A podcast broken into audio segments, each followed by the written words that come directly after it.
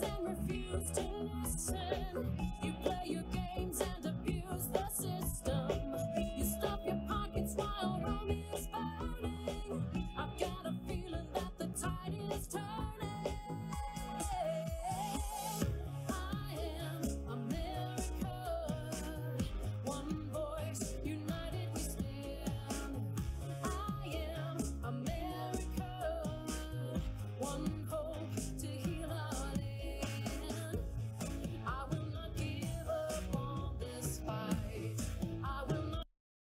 And welcome to America Can We Talk and to our special Thursday shows. I'm Debbie Georgatos. For those of you watching online, that is a new intro that my very wonderful producer, Mr. Becker, so we're all kind of watching it to see what he put in. I appreciate very much. And also, we're going to dive into a wonderful and with a great guest today and a very serious topic. I do want to occasionally mention on this show a great thank you uh, to the person who's singing the music you always hear, I Am America. Her name is Krista Branch. Her husband actually writes the lyrics and the words. She sings, and that uh, song, I Am America, it captures this show. The reason I even have it, and I got her permission to use it, is because years ago I was speaking at some event and I'm waiting to go up and speak, and there, they had this, oh, this local person, Krista Branch is here. She's going to sing for us. She sang this song. It was so wonderful. My husband's in the back of the room texting me, we need this music on your show. And so literally I, I tracked her down. And so we got permission to use that music, and it just summarized what the show is all about. And I told her, and she's asked several times, you do occasionally give me credit, right? And I sure did. So Krista Branch, I Am America, fabulous musician. I also want to welcome you. I'm so glad our Thursday shows are now for everyone. They're no longer a members thing and everyone can be watching. So grateful for everyone tuning in. And you, Thursday shows are still unique because we have an in-studio audience. We have not a bunch of show segments, but one person we're talking with for pretty much our whole show. And today that person is Kyle Shideler. And you may be thinking that you've heard that name before. He did join me on the show before, uh, actually several times. And interestingly, right after he who occupies the White House was inaugurated, within a couple of weeks, there was discussion out of the Department of Homeland Security whether or not they should contemplate that people who challenge the election outcome should be considered terrorists. They actually floated that idea early on, and that oh, uh, that was one time when Kyle was on the show with us. But today we're going to talk about what the Department of Homeland Security has actually issued. I will show you the language in just a moment. It is, a, in my view, a breathtaking assault on the First Amendment in the United States of America. But to introduce Kyle Shideler, he is a director and senior analyst for Homeland Security and Counterterrorism with the Center for Security Policy based in Washington, D.C. It's a fabulous, serious, substantive uh, think tank, do tank, advocate tank. They work hard uh, to study issues all related to national security. They provide a lot of information to members of Congress, elected officials around the country. They research. They they are just a, a fount of knowledge for people who take uh, national security seriously. So Kyle Shideler, again, director and senior analyst for Homeland Security and Counterterrorism, uh, he speaks everywhere. He writes everywhere. His writings have been, uh, he's written at the Federalist, on The Hill, FoxNews.com, uh, Claremont Review of Books. Uh, he's appeared on Fox News, Business, Newsmax, One America News, and on America Can We Talk. Most importantly, on America Can We Talk. He's here today to talk about a piece that he wrote and it is linked on our website. The, the piece is called uh, DHS American Thought Police. So, first, I want to welcome Kyle to the show, and then I'm going to show you the language of what the Department of Homeland Security put up. Let's start by welcoming Kyle Shideler. Thank you, Debbie. It's good to be Hi. here. Great to see you, sir. And you know, I always debate during these whether I should look at the camera. I'm going to look at you. I like, I'm going to look at my guests. I'm going to turn and look at you, and, and hopefully, our camera will keep us. So, you wrote this piece on um, what the uh, Department of Homeland Security put out, and you made so many good points. I want to go over all of them. And at the risk of being a little bit boring, I think I want to put up the language first. It's just two slides I made. I want to have our, our guests see what the Department of Homeland Security actually put out. So I will not read the entire thing to you, but what you see what they're saying is the U.S. is in it. This is your Department of Homeland Security this week, I think on Monday. The U.S. is in a heightened threat environment, several factors, and they use this expression in other forms of mis, dis, and mal information. This is their terminology, MDM. So basically, The threat is information, say they, uh, introduced and amplified by foreign domestic people. And they're saying these threat actors seek to exacerbate so societal friction to sow discord and undermine pu- public trust in government institutions. I used to think that was a good left wing thing to undermine trust in government institutions, uh, to encourage unrest and potentially inspire acts of violence. And on the bottom of this first page, you can see what they're pointing to is this idea that that what you believe in, the furtherance of ideological beliefs or personal grievances, pose an ongoing threat to the nation. They talk about the convergence of, of some factors has increased the volatility, unpredictability, including, say they, were in the bottom paragraph now, it's important to get, this is not my language characterizing theirs. This is what they said. The proliferation of false or misleading narratives which sow discord or undermine public trust in U.S. government institutions. And then the second slide, if you would, Mr. Becker. Uh, key factors, and they're pointing about what they're so troubled about, contributing to the current heightened threat environment proliferation, again, they say, of false, misleading narratives, online proliferation of false or misleading narratives regarding unsubstantiated widespread election fraud. So, if you're talking about election fraud, I mean, they are just telling you it's unsubstantiated.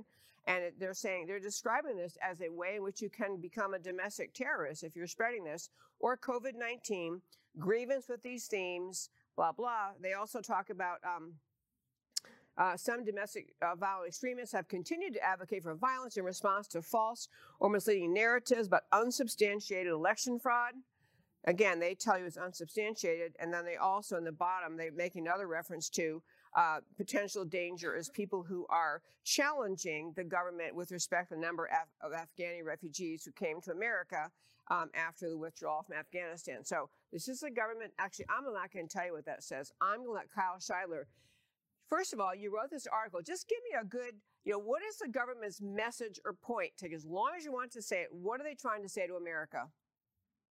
Sure. Well, I think what's most important to understand is how the U.S. government came to um, transition itself from targeting terror, which has a legal definition, and to targeting violent extremists, which has no definition uh, under the law.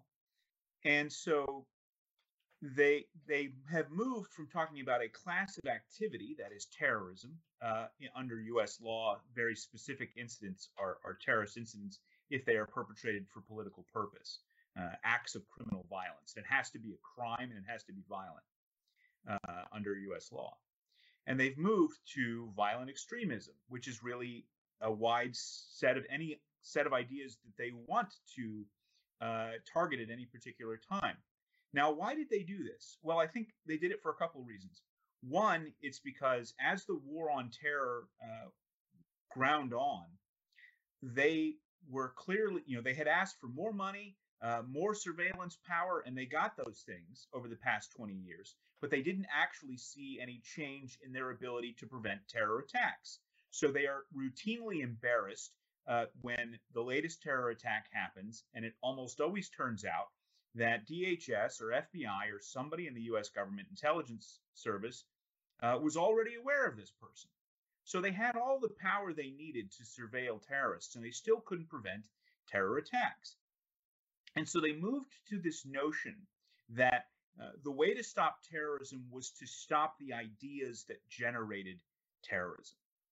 And this led to violent the, question of violent extremism and it led to questions of how to stop information from spreading uh, most particularly over the internet.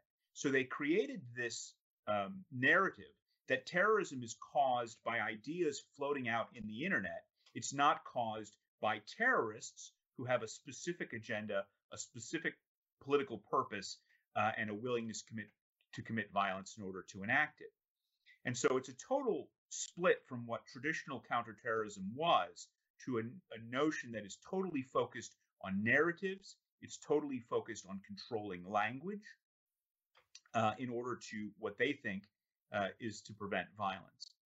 Now, you'll see them, uh, you know, the DHS or FBI in, in any of their hearings before Congress, they'll insist, well, we don't actually uh, enforce speech codes uh, we're not actually going to arrest people for what they think. So, what is the point of a bulletin like this? Well, the point is that a bulletin like this is going to go to private sector allies uh, of the Biden administration, like Facebook, like Twitter, and it's going to give them the justification for silencing people talking about subjects that the Biden administration, DHS, and FBI don't want them talking about. This isn't you know, it's not necessarily that they're going to kick in your door because you have a Facebook post, but what they are doing is providing justification for these private sector entities to ban you, to silence you, so that they can shut down the conversation, which is what they really want to do.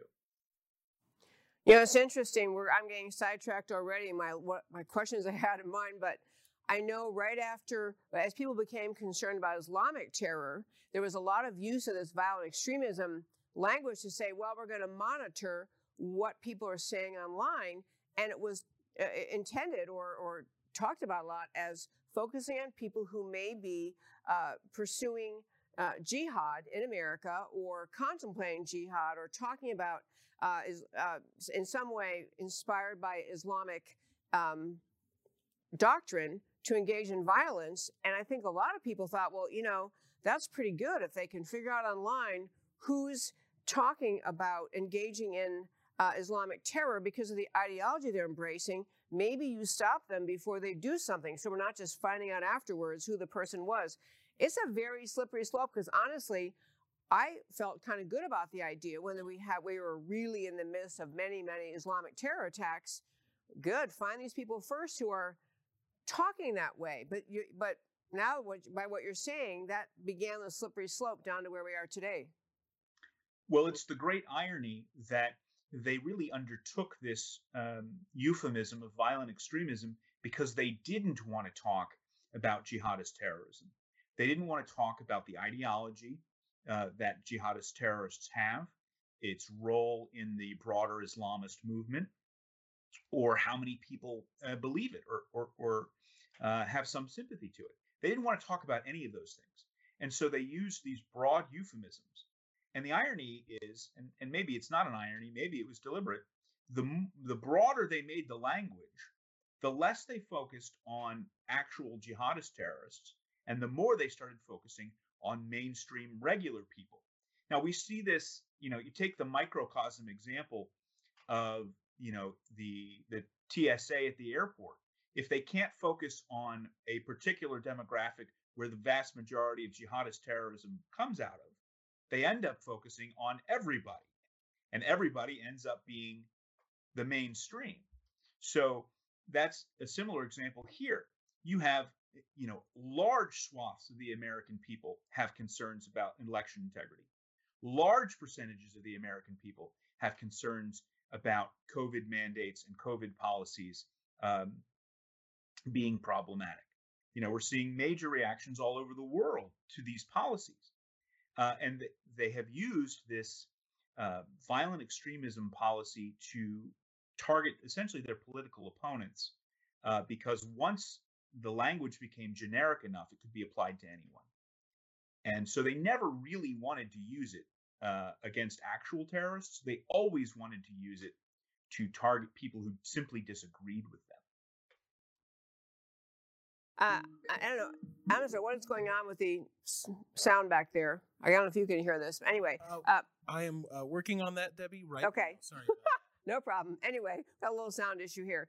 Um, I, I think it was two weeks or so into the Biden administration, uh, you were on the show and they floated this idea of, of equating domestic terror with people who were challenging the election outcome because obviously even by then, by January 20th, uh, the left was well aware that many Americans did not believe the election was fair. I don't know if you remember that. I remember that just thinking this is just the craziest thing they even contemplated. One thing you hit in your article I want to uh, talk about you're getting at the idea that it's one thing to track down people who are planning on conduct that constitutes terrorism, uh, physical actions, but you you actually broke down the terms, and I couldn't believe it was in their regulation, but the, these terms of uh, the MDM thing. So it was disinformation, misinformation, malinformation, and uh, you talk about disinformation, which we used to talk about that with the Russian spies. Your disinformation, you would intentionally spread uh, false material to manipulate someone. That's disinformation,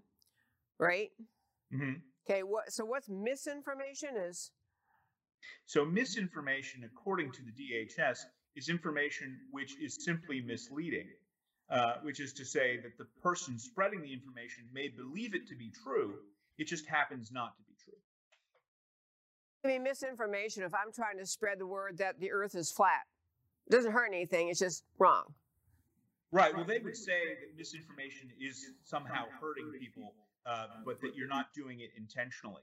Now, I have serious questions about an intelligence agency or a law enforcement agency investigating or targeting Americans who are doing something uh, which they don't know is wrong and they have no uh, no evil intent. Uh, and then you have malinformation, which, as the DHS puts it, is information which isn't even wrong. It's information that might be true, except uh, they consider it.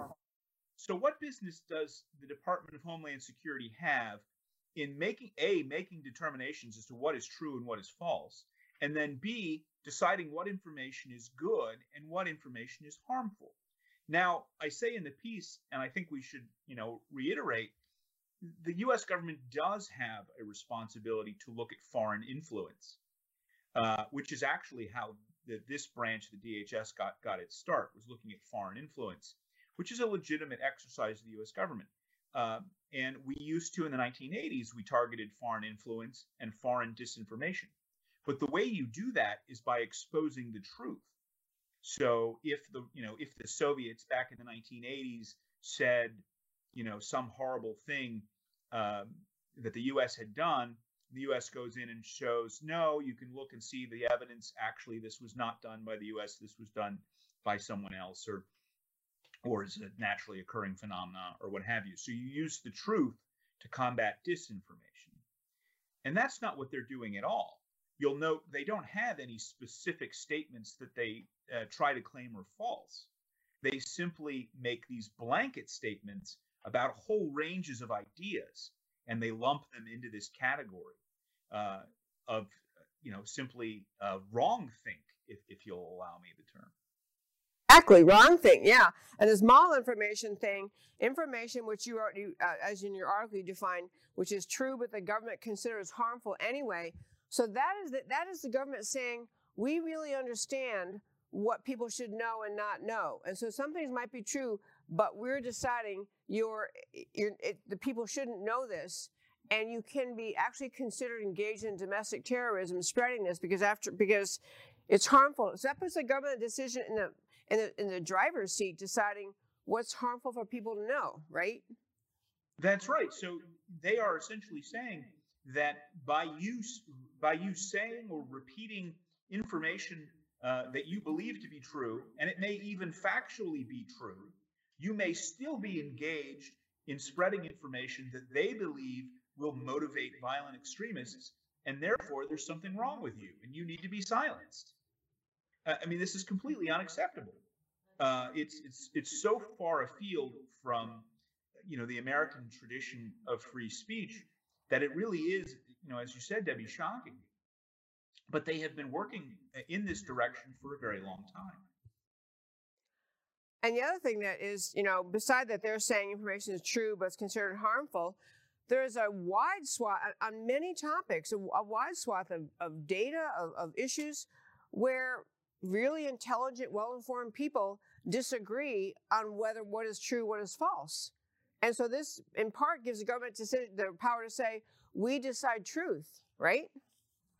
And that's exactly right. They can say uh, this is all, you know, un, unsubstantiated, and therefore uh, it's misinformation, and therefore it should be canceled or blocked. I mean, take for example, during the election, uh, the New York Post story about the Hunter Biden laptop. You had a, a story that was a legitimate story, a very important story, and a handful of former intelligence officials uh, simply issued a letter saying that they thought it was Russian uh, misinformation. And all of the social media outlets used that as an excuse to block the New York Post and prevent that information from being spread. And they are claiming that justification is available to them on any topic that they don't care for. Well, you know, the ones I mentioned in the little clip I showed everyone of what was in this uh, DHS announcement, I focus in on the point they made about COVID. And because they directly address COVID and don't spread misinformation about and about elections. So let's start with elections. What they're saying is they've decided what's true on elections, and you may be actually considered to be engaged in domestic terrorism by continuing to raise questions about the outcome of the 2020 election. Is that a fair interpretation of this? No, I think that's exactly right. They are putting you in this broad bucket that they have defined as extremism, alongside, you know, members of Al Qaeda and the Islamic State, uh, simply because you disagree with them as to the facts uh, of the last election uh, and and how it was uh, how it was adjudicated. You have a right as an American citizen, even if you are wrong, uh, even if you're knowingly wrong, you could still say things uh, about the last election if you wanted to, or at least you should you used to be able to. Uh, but you know, why do they need this? They need this because it's a political narrative that they have been pushing since January 6th.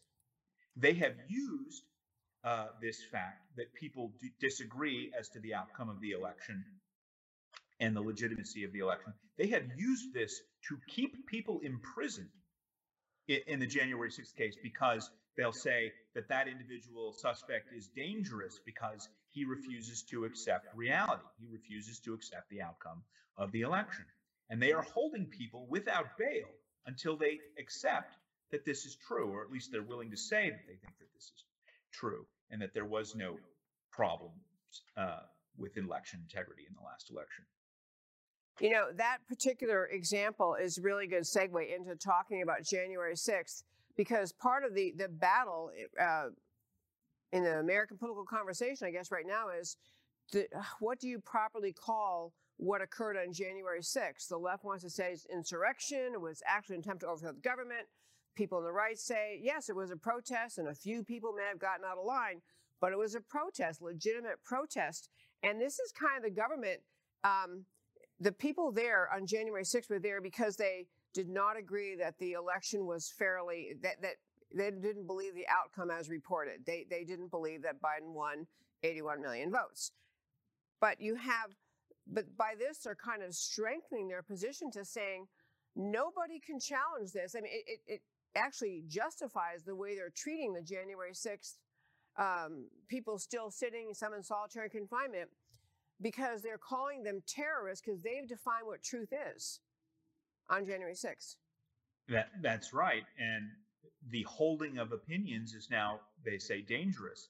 And if this person is to continue to spread their uh, their opinions that what happened in the last election was somehow illegitimate, uh, or that there are even you know questions that might be asked about our election prog- prog- uh, process, uh, they're saying that that is inherently an illegitimate conversation, that having the conversation itself is akin to promoting violence, and therefore they are encouraging their private sector partners to shut down any conversation about it. Uh, that's why it becomes increasingly difficult to find any legitimate news source wearing, uh, willing to cover questions uh, about Right. the, about issues like this. And this is all, as I said, part of a part of a design to make uh, the issues that they don't want to talk about uh, verboten or unacceptable or you know available to censorship, which is then what happens. And Well, they hide behind private sector companies to claim that this is all legitimate. But we know that there are examples of the Biden administration and other government entities explicitly calling for action on, on, on uh, from private sector companies. And if you do that, you are then, you know, then there, you are creating a government relationship uh, in demanding that a private sector company censor an individual. That's a violation of the First Amendment.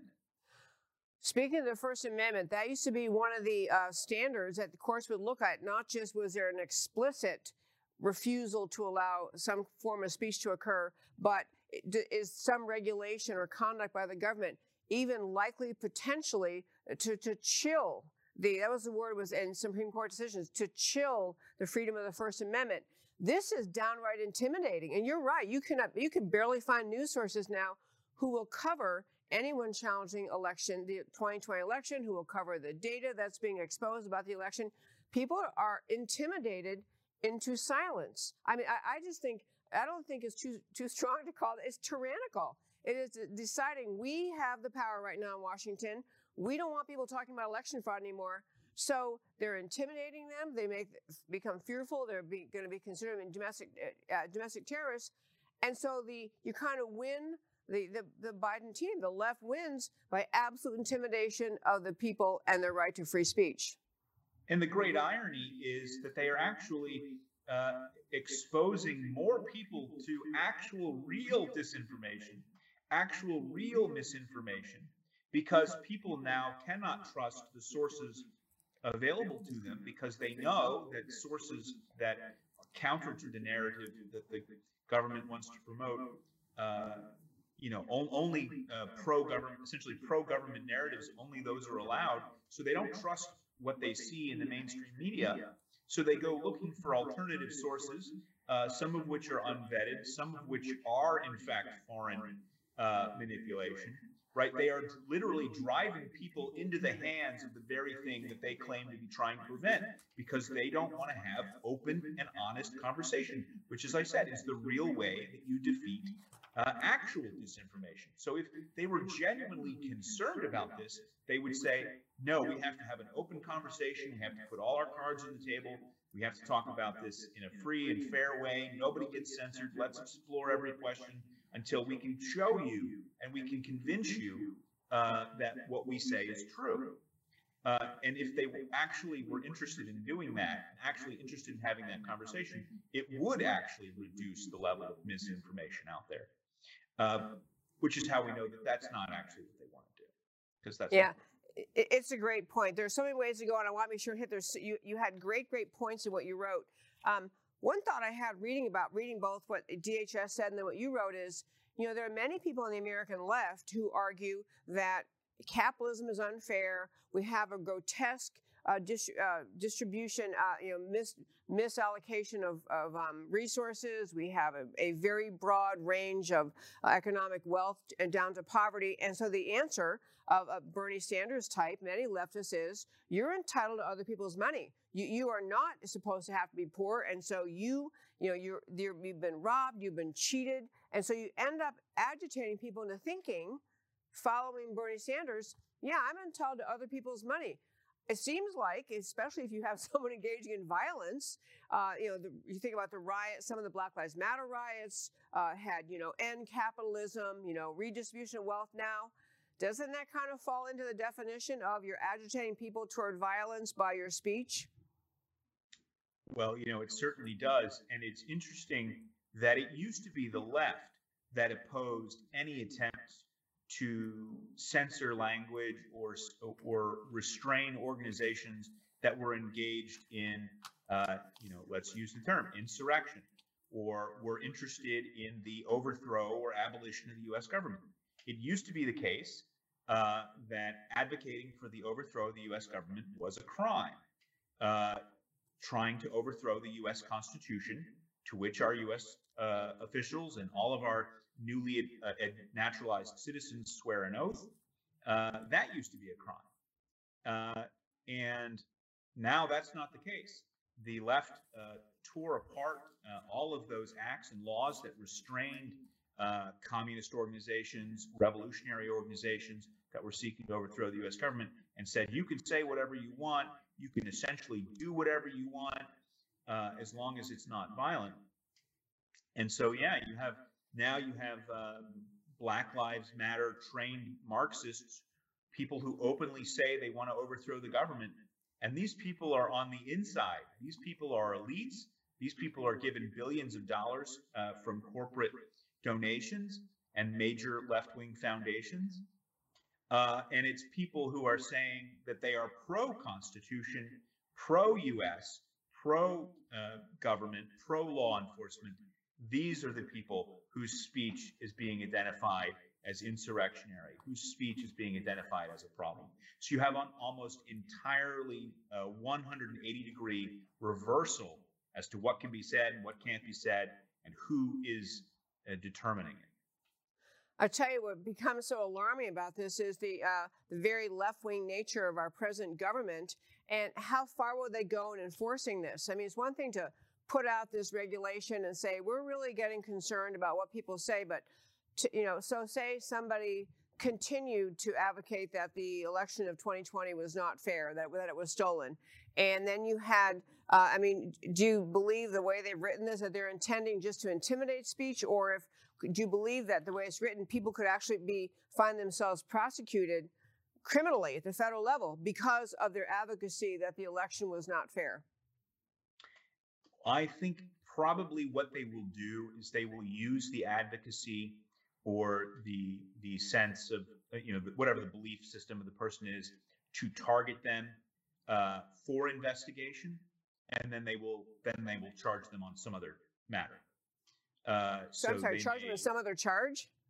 Right. So you, yeah. So the, the real target is is the fact that what they believe, but then you, you try to catch them on something else, or you you know you try to catch them on a gun charge, or or draw them into some kind of other investigation.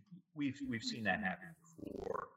Um, but when you when you talk about things, what you're really talking about is the, the different way that they weigh the value of what people believe in these cases. So, you know, take a perfect example. We're seeing January 6th people being charged with misdemeanor parading Yeah. who are receiving more sentencing time than an individual who attempted to burn down a school in the Black Lives Matter riots in 2020. And that case was just adjudicated, and they essentially let that guy off uh, with parole. And the DOJ said in their sentencing request, where the DOJ asked for less time for this arsonist because he was out uh, in the streets seeking social justice and he was operating on behalf, uh, or I should say, in support of the BLM narrative. And so, in, in a case like that, an actual arson case, which by the way, federal arson is a terrorism predicate crime, a case like that, the DOJ is actually defending what this person believes Uh, and saying, well, he believes good things, so he should be let off lightly. And they take the misdemeanor parading case in the January 6th case and say this person should have the book thrown at them because they believe bad things. Now, neither of those people are being prosecuted solely for things that they said, but they are being treated differently by the law because of what they believe or because of what they have said.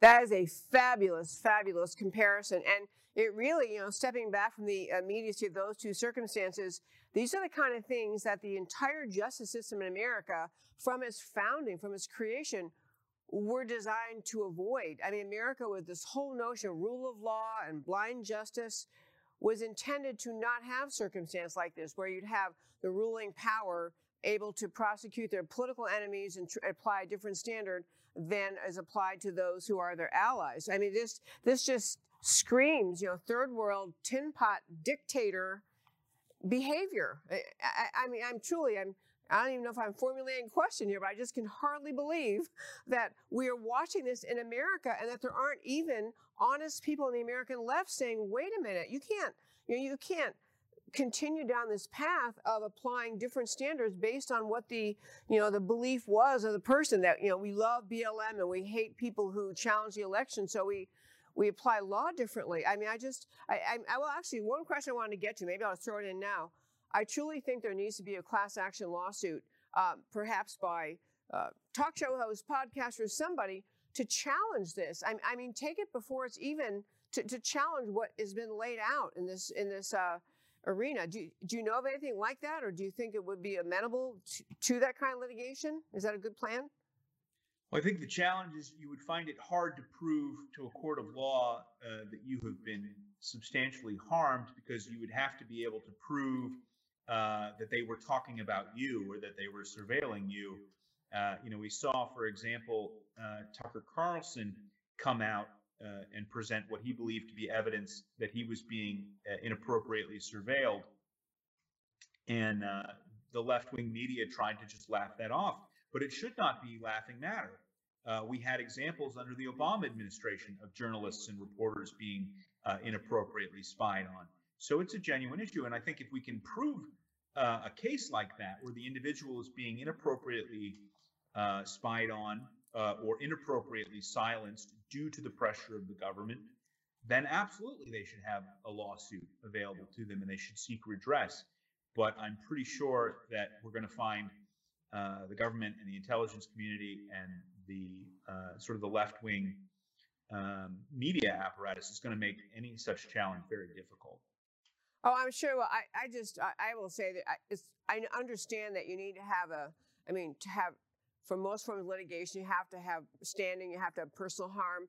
I mean, I just think it's what they've written is unconstitutional on its face. I, I would like to have some kind of judicial review. And I can't think of the term. Here I am a lawyer. I can't think of the term, but the kind of review before you wait till you're uh, you've been harmed by it because it, it seems on its face patently absurdly unconstitutional you're gonna you're basically saying hey, i'm the government and i'm not no one and people who don't agree with me on covid people don't agree that i was duly elected uh, you can't talk anymore because you might because you might be considered a terrorist.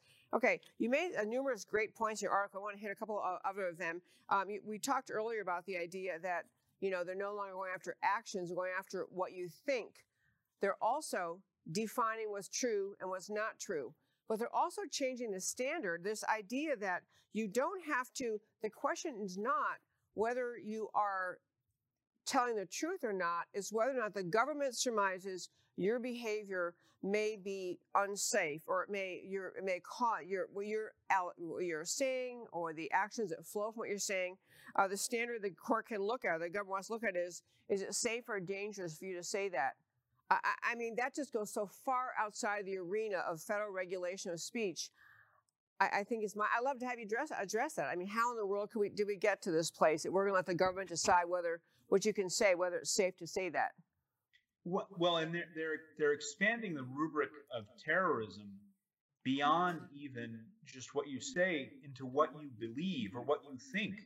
You know, it is not illegal in this country to be a racist, but they are using that I belief, which you know, obviously I oppose racism, but they're using that belief to say you are a potential terrorist, or even things that aren't even rational uh, a genuine, uh, you know, schizophrenic type conspiracy theories, like you know, I need to wrap tinfoil around my head to protect me from the waves that the government is sending, something like that. Yeah. And they're saying, well, you are dangerous because of this thing that you believe. You, you may not even be mentally well, and yet they're comparing you to a terrorist. And when they do that, not only do they make uh, everyone less free, but they also make us less safe because they're no longer focusing on genuine, real terrorists. They're focusing on all manner of crazy people and creep people who believe silly things and people who believe maybe hateful things that we don't like, but which are not illegal. Uh, and they're focusing on everything except what they're supposed to be focusing on, which is actual, genuine terrorists who have a desire to do political violence for a political cause. So, how do you see this moving forward? Do you think this is just something DHS put out as a another avenue to um, silence people? You mentioned social media companies being able to say, "Well, look, I mean, DHS even said this. This is why we have to shut you down." I mean, do you think it's more of a just kind of a, a silencing technique, or do you, or, or, or how else could this be used against the people? I mean, I just. I, I'm, I'm honestly, I'm so outraged, but I can hardly believe it. But how else could it be used against the people? You know, I, I see it being used to justify broad uh, surveillance, maybe inappropriate surveillance Right. against individuals. And then once you have that surveillance, finding things that they have done wrong and using it to charge them or arrest them. Um, you know, because, you know, there's that old saying that everyone commits one felony a day because, you know, the US felony code is so broad and there are so many regulations that people don't know anything about if you spy on somebody long enough, you'll probably catch them doing something they shouldn't have done. Uh, and then, you know, then the government has the ability to, to put pressure on them. Uh, you might see them using information that they gather about what somebody believes in order to target that person for a sting operation. I suspect you'll see them uh, beginning to put information into indictments against people uh, that reflects not what that person did, but what that person believes uh, on issues that may be totally irrelevant. Uh, you know, now that doesn't mean that someone should be engaging in criminal acts. You know, if somebody is, uh, I don't know, illegally selling firearms or something, that's bad. And the- U.S. government should try to stop them. But they don't need to get into uh, the details of what that person believes, which the government wants to say is false and bad.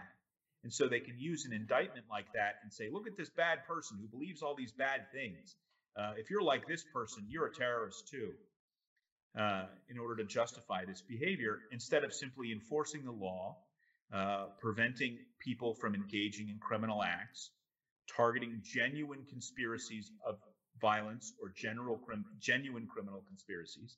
Instead, they're going to be uh, wasting their time uh, targeting this broad band of people, trying to smear the majority with the acts of a small number of individuals. You know, Kyle, I didn't pick up on something you said a moment ago, and I want to be sure just to reiterate it because I, I also I did not know this until you said it. That in the sentencing of someone related to an actual arson, engaging in arson during the BLM riots in 2020, the government put in its sentencing submission to the court, sentencing recommendation, that they should go light on this person because after all, he's just standing up for social justice and for the Black Lives Matter cause. I, I mean, honestly, I, I Yes, they literally they literally said that was a reason for a lesser sentence. Now the irony there is that by saying he was acting for a political cause, they are admitting that his motivation was political, which would mean that the arson could be charged as a predicate crime for terrorism. They were essentially saying, we know he's a terrorist because we know he had a political cause, and we like that political cause, so it's okay. So you shouldn't punish him as much. I, I'm actually I'm blown away by the idea that a federal uh, a, a lawyer working for the federal government writing that pleading would would not would, you know would submit that to a court. It seems like the court would say, "Wh- "What are you even talking about? You don't you're you're taking sides and advocating for his political viewpoints on Black Lives Matter or or, or whatever social justice issues he's standing for." I mean, it should be it should have been the court openly rejecting and or, and and stating that. Um, Anyway, I, I'm, I'm blown away by that. Okay, speaking of politics, I want you know I mentioned to you on the earlier tape we were emailing about um, Mitch McConnell. I know you guys are nonpartisan, but I'm not. So Mitch McConnell, um, who's uh, you know not the he is the minority leader, the, the Senate minority leader. He actually has recently taken sides, saying that people can never be. Um, he's basically saying January 6th was a terror attack, and he is denouncing the RNC because they they um, censored uh, the two Republicans who served in the January 6th committee. And I was just getting around to the fact McConnell is essentially agreeing with the left wing. This was a terrorist attack. This was a, I guess he's agreeing it's an insurrection. I, I, I mean, it makes me worry that people in positions of power in Washington, they just don't want to have to take a strong stand. It's easier, and and this kind of DHS thing you're we're talking about, this helps McConnell say, well, see now even DH says this, and so people just McConnell submits. Well, he always submits, but I mean, many Republicans and others are going to be afraid to stand up because this kind of thing is intimidating on, on, on too many fronts.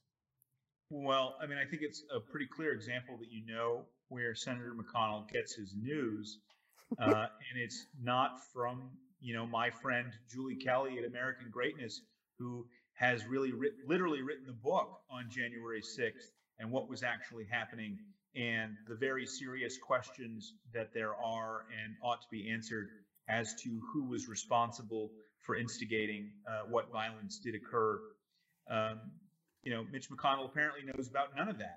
Apparently, he doesn't even watch uh, or pay attention to uh, some of the senators in his own caucus, such as Senator Ron Johnson, who has done a wonderful job uh, digging into very serious questions about who was responsible for January 6th and the ultimate, uh, the opening violence, uh, who uh, arranged for the taking down of barricades, who encouraged and urged the crowd forward. Many of Yeah. them having no idea that they were on territory that they were not supposed to be on. Right. Uh, you know, and senators like Ron Johnson are asking very serious questions. You know, he's not necessarily assuming any answers, but he asking he's asking the question: How did this happen? Who is responsible for it? Uh, and how do we know? And meanwhile, you know, leadership uh, like Senator McConnell, is simply taking the left's word for it. Uh, they're taking the narrative, remember that important word, the, the narrative of the left uh, as to what happened, and saying, yes, this is true. It was an insurrection. It was the worst thing that ever happened. Uh, therefore, any you know anything that happens to anybody charged coming out of January 6th, they deserve everything they get, no matter how unfair or unjustified it is. Uh, it you know the left is taking this narrative of insurrection and they are running with it. You know they are now uh, claiming that it will justify preventing certain representatives from running for office again. Right. Yeah. Uh, and you have Mitch McConnell essentially saying, yeah, that's all fine. The, le- the left is right. This was an insurrection. I'm telling you, this pressure, this is additional thing that DHS is doing. They are backed by the left wing media, backed by left wing politicians, and it is just it's like this um, force that is going to is saying to America, we've decided truth on the elections, on COVID, and by the way, there may be many other things we'll decide truth on. You know, with respect to immigration or the border, a whole host of issues. What you can say at school boards. Once they've decided we can we define what can be spoken, it, it's a it's a massive shift of taking away the presumption of freedom of speech in America, and it's so easy for people like Mitch McConnell and others who don't often show spine, it's easy to say, okay, well, okay, I don't want to be controversial. I don't want to be the one who's arguing, so I'll just go along.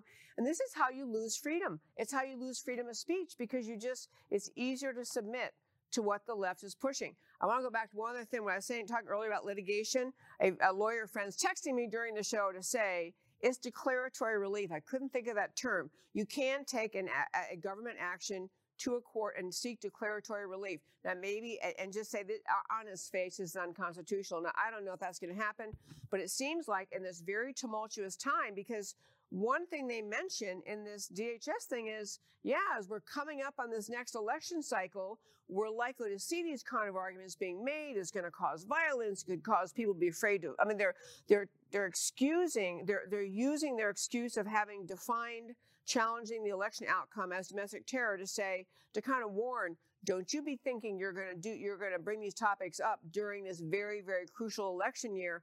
I think it's ripe for declaratory relief. I want to get you on board with that. Well, I am uh, not a lawyer, nor do I play one on TV, so I, I don't really have any idea as to the, the legal outcome of that. But you did say something really important that I think is worth highlighting, which is the power of the left and, and the left wing media. And the, the left pushed this argument about election integrity, about COVID, uh, people opposing COVID vaccines mandates being, being terrorists. And the, the bureaucracy, the administrative state, uh, and particularly DHS and FBI, the intelligence uh, aspects of the bureaucracy, immediately ran with it. They immediately went with it and said, "Yes, this this argument, this narrative is true. These people are bad." That never happens under a Republican administration. During the Trump administration, the Department of Homeland Security uh, and the, the political appointees in the Department of Homeland Security were working very hard to try to get the federal government to pay attention to Antifa uh, they could not even get uh, the Department of Homeland Security to use the word Antifa.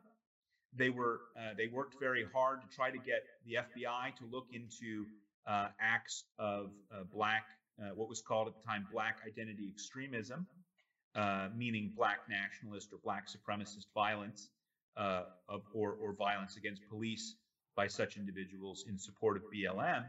And they tried to tried to get the the agencies to investigate these issues, and they were immediately shut down. You know, the bureaucracy would not do the work. They would not use any language uh, that identified these types of threats as threats. They immediately leaked everything to the media, uh, which then proceeded to attack the Trump administration. So you have uh, you have a very serious problem where you know one party can be elected and the bureaucracy will do whatever it wants. And the other party can be elected, and the bureaucracy will do nothing that it wants. Uh, it doesn't, you know, it, it, won't consider, it won't investigate things that the government thinks should be investigated. It won't uh, pay attention to threats that the commander in chief says it thinks he thinks is, it's a threat. Um, it, it was remarkable. I mean, you saw the, the Department of Defense uh, all but openly defy the president uh, when it came to uh, offering security uh, for the violence in, in our cities in 2020. And, and that's a huge, huge problem that we have. So when you have these uh, DHS bulletins that get written, they look like they were written by some little hack. Exactly. And it's because the bureaucracy is willing to do uh, whatever they're told, uh, if they're told to do what the left wants them to do. Exactly. You know, as I use the expression, it's a loss of rule of law. It is a loss of rule of law, but it's a loss of just the, the basic integrity of the rule of law and some politicization, the, the you know, the, um, yeah, weaponization of America's law enforcement agencies uh, and and the the entire apparatus that's supposed to keep America's rule of law uh, standing up and unbiased and and equal and fair. And, it's so hard to think how you ever get it back because you're talking about the highest levels of the DOJ and the FBI seem to be, uh, I mean, even during the whole Trump Russia collusion thing, we now know that they, the high levels, knew very early on Hillary Clinton's campaign team cooked up the Ru- Trump Russia collusion hoax. It was a campaign smear. They worked the Fusion GPS. And yet the whole investigation rolled on and rolled on in the eyes of the American people. And, and you can start to really feel like the entire apparatus of our uh, FBI and DOJ are just hopelessly politicized and you don't know how to turn it around. You couldn't turn it around with four years under Trump. In fact, it was on full steam pushing ahead in his pol- political uh, mission. I mean, you want to comment on that? I, I just, I, I'm, I'm blown by, blown Well, away you- by that. You, you just reminded me that um, this DHS office focusing on mis, dis, and malinformation was formed as a response to the Russian collusion hoax, which had claimed that the Russians had influenced the election uh, by buying a handful of Facebook ads. Uh, so you had, in a sense, the DHS set up an office for dealing with misinformation and disinformation on the basis of something that we now know was, in fact, misinformation. Uh, it, it is uh, deeply ironic, and it would be funny if it wasn't so sad. Uh, but yeah, that's exactly right. That's that's where we are. Okay, so Kyle, I will tell you that we have a studio audience and we have a microphone. My husband has a microphone over there. And if people have questions, you can ask. We're talking with Kyle Shideler. Again, if you're tuning in late, this is Kyle Shideler. I'm so grateful he happened to be available today to talk to us about this remarkable statement put out by the Department of Homeland Security, uh, essentially saying there's no more First Amendment unless you already agree with the president and the left wing government on COVID and the election and anything else they decide you can't talk about. So, do we have questions out there? Uh, yes, Kyle, thank you. Um, so, based on what Debbie's saying, all these things, it sounds like the Marxist takeover is complete. If if um, if if you're being law-abiding citizens and you get charged for being patriotic or questioning, so my question to you is: the Smith Act. Is anyone trying to bring that back and put teeth back into it so we can root out communists or Marxists or people who are inside trying to destroy America? I have to be honest with you. Uh, I um, am not um, optimistic that uh, any such effort at the federal level uh, stands any hope.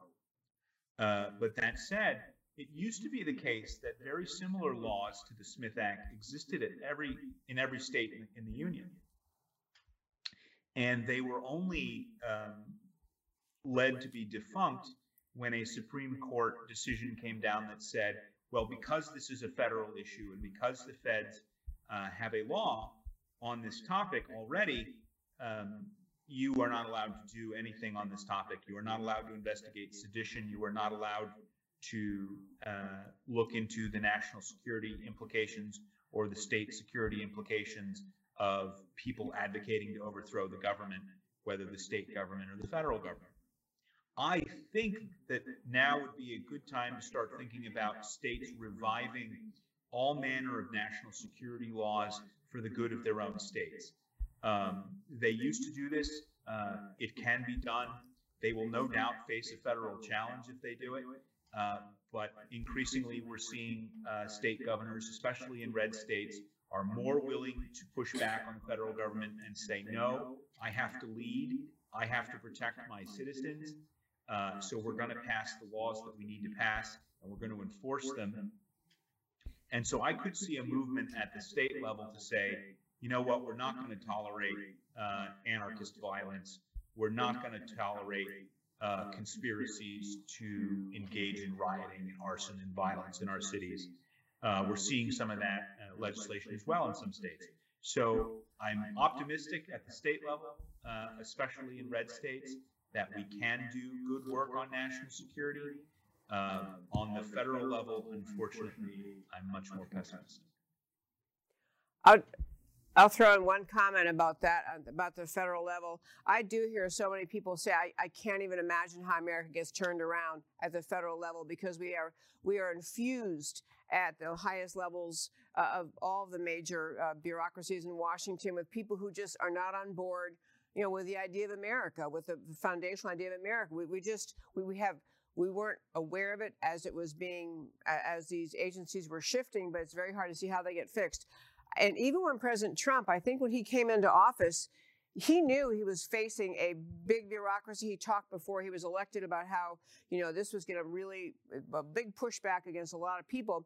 I think he, even he didn't realize the depth and breadth of the invasion of basically anti American thinking in all sorts of realms of government. And he really couldn't, he almost couldn't do anything about it. He could put his, his person at the at the you know assuming they get them get them approved by the Senate, put them at the head of the agencies, but the whole swath of just below the surface, a high level bureaucracy, you can't you can't remove them all, or it seemed like he couldn't. And I think he just think he got stymied the whole time he was in office trying to push his agenda by all those folks who weren't ever going to listen and ever going to change with that, the way they conducted their affairs, their agencies. I am certainly hopeful that maybe the experience under the Trump administration will tell a, fir- uh, a future GOP candidate, whoever that might be, uh, that first and foremost, they have to deal with the bureaucracy. They have to deal with the administrative state. If they want to have any kind of presidency, they are going to have to rein in the intelligence community. They are going to have to rein in the bureaucracy. They are going to have to use uh, all manner of executive orders to target the bureaucracy, to remove people um, from positions and, and, close those positions down. There are ways to do this.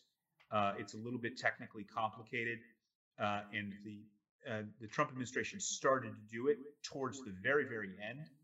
Uh, they started to look at some of these tools, uh, but it was almost too late. I think any future candidate is going to uh, who wants to be effective is going to have to go in hard in their first hundred days maybe even their first 300 days are going to be have to be focused almost totally on getting control of the ship. Love that point. We have time. One more quick question. I can't see. Does someone have one more question? No. I do. No. Um, I do. Okay. Just to follow up. Um, so, are you working with any of the states to help draft or um, get this legislation to protect national security? Or, or is there anyone you can point us to? Uh, we do. I, I, can't go into a great uh, amount of detail on it, but we do work with state legislators that are concerned about national security. We have a um, officer at the Center for Security Policy whose sole job is working on state legislative outreach, and also, by the way, state and local law enforcement, uh, giving them the information and the trainings and the briefings that they need to do their jobs effectively. Uh, information that they are not getting from law enforcement like the FBI or that they're not getting from the DHS. Uh, so we do do that kind of work. Uh, if you have state legislators uh, that you know care deeply about America's national security, by all means, put them in touch with us. Uh, if you have friendly sheriffs, friendly chiefs of police who care deeply about America, who care deeply about uh, national security, who don't want to see their city turned into the next Portland or Seattle, have them get in touch with us. Um, and we would love to help them. Kyle Shideler, I cannot tell you how glad I am you're available to. I want to thank you for joining us so very much today. Thank you for being here. I honestly, we're all we're shaking our heads, but we're so happy you're available to join us. So thank you so much. Thank you. And, I, And to wrap up today's show again, Kyle Shideler, the organization is called Center for Security Policy. Their website is centerforsecuritypolicy.org, or as they often remind me, you can also find them at securefreedom.org. The work of the Center for Security Policy is just invaluable, extraordinary for uh, a whole host of issues related to national security. I just want to thank everyone for tuning in to America Can We Talk for today. It's a very serious topic. Uh, I wish I'm going to have hopefully have Kyle back again very soon to talk again and, and more depth about what we can be doing. Uh, but this could not be a more serious threat to America. I do this show, America Can We Talk, to stand up and speak up for America. And I'll tell you that, you know, many, many, many issues we talk about, but if you lose the ability to have freedom of speech, to speak up and to and to explore the issues that government doesn't want you to talk about, you really don't have the republic anymore. I am Debbie Georgatos. This is America Can We Talk. I do every my show is every Monday through Thursday at 3 p.m. Central Time. However you're listening, I urge you to start listening on the website at americacanwetalk.org. Thank you so much for tuning in. And I do this show because America matters. And I'll talk to you next time. crashing away. Can you hear us now? America Can We Talk? Truth about America.